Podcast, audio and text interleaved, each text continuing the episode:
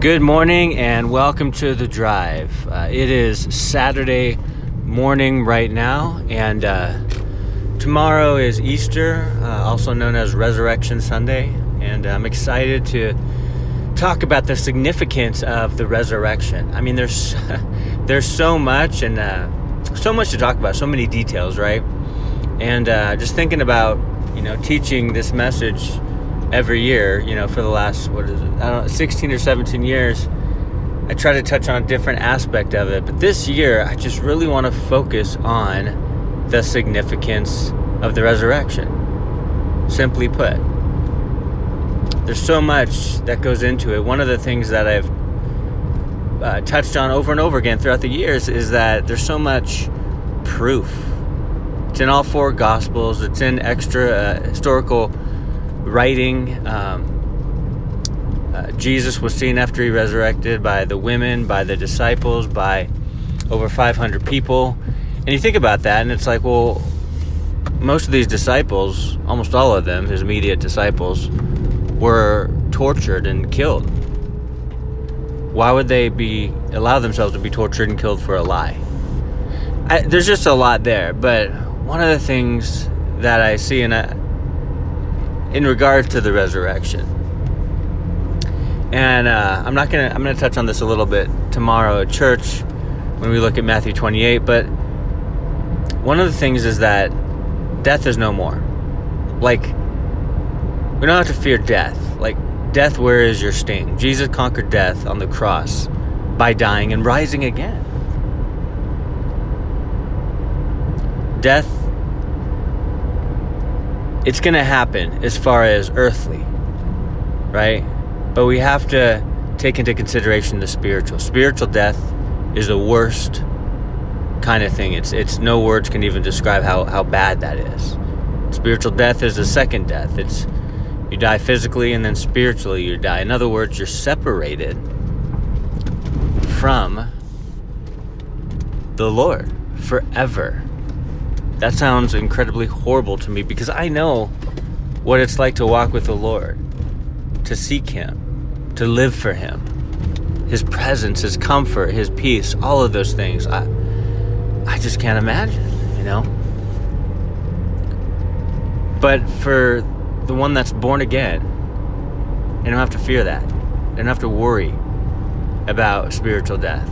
They can actually look forward to eternal life with Jesus, with the Lord, worshiping, elated, amazed, astonished. You know, it's like, wow. That to me is amazing. Another fact that's amazing is we always focus on, and rightly so, we focus on He is risen, you know, which is great. Yes, He is risen. He rose again, like He said. That part, that second part, He is risen, like He said. I don't think that gets enough weight because it doesn't say He has risen. Period. It says He has risen as He said. And this shows us that God's track record is perfect. Right? Jesus gives promises and fulfills promises. It said he is risen as he said. In other words, he kept his promise. Now, the disciples didn't understand. They were like, "What? The building's gonna be broken down and built back up." Like they didn't get what Jesus was trying to say to them repeatedly, which was he's gonna die and rise again. But what's interesting is that the Roman the Romans actually did. They did get it. And that's why they set a guard of probably about 16 men around Jesus' tomb. Because they had known his claim that he'd rise again, that the tomb would be empty essentially and and so they set a guard just to make sure there wasn't foul play going on. Like someone's going to steal his body or you know, someone, you know, they actually believed more than the disciples, which blows my mind. And I think about doubt. Sometimes, even as believers, we can doubt. We should just have faith. We just we should just know, hey, God's to come through. We should just know, hey, God's going to fulfill that promise He gave me. We should just know, hey, there's no need to worry. God's got this. But I think sometimes even unbelievers a, in a sense, can have more faith in us. And it's like, why am I the skeptical one? I should be the one that is raring to go, like with faith, trust. But the resurrection shows that we can put weight in God's promises, we can believe in them. He doesn't give us random promises that He breaks or that He doesn't fulfill. It just doesn't happen. It's not even a thing. and so that's great assurance. I mean, when you look at the cross, there's so many assurances that it's just mind blowing. It's uh, amazing. It's a beautiful,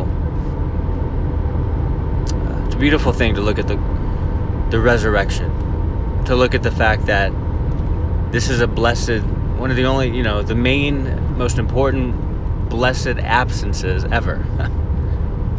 you know, it's like when you go to school and it's like when you, are not going to be able to be at class or maybe you you are not uh, you made bad decisions as a kid like i did and skipped class you were absent right and so many absences it would just be it would be a bad thing get detention or whatever but with jesus it was a blessed absence the fact that he wasn't in the tomb was a huge praise report and promise fulfilled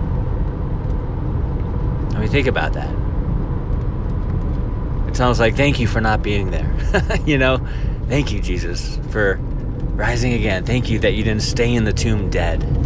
Because if he did, I mean, we wouldn't even be here. The church would be done, faith would be gone. Like, it, so many things would be. I mean, even Paul says that, right? If the resurrection didn't happen, then this is all for nothing. I'm paraphrasing, but basically that's what he says if the resurrection didn't actually happen, this is all useless. This doesn't, none of this matters. But it did happen. And it does matter. And it testifies to the fact that resurrection, it's like we die, but we are raised up. Eternal life with the Lord. I mean, mind blowing, amazing, assuring, right?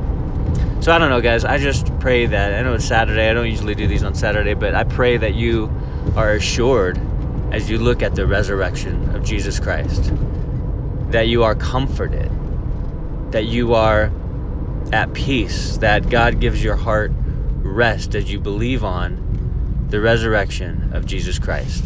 I mean, that's so important, that's so imperative, it's so true, it's so real, it's a historical event but it's also incredibly significant uh, spiritually. So, well, God bless you guys, and I hope you do have an amazing, um, amazing weekend, and that you're blessed, that you focus on the resurrection of Christ, and that it would assure you and lift you up like never before. So, God bless you guys. We'll talk to you next week.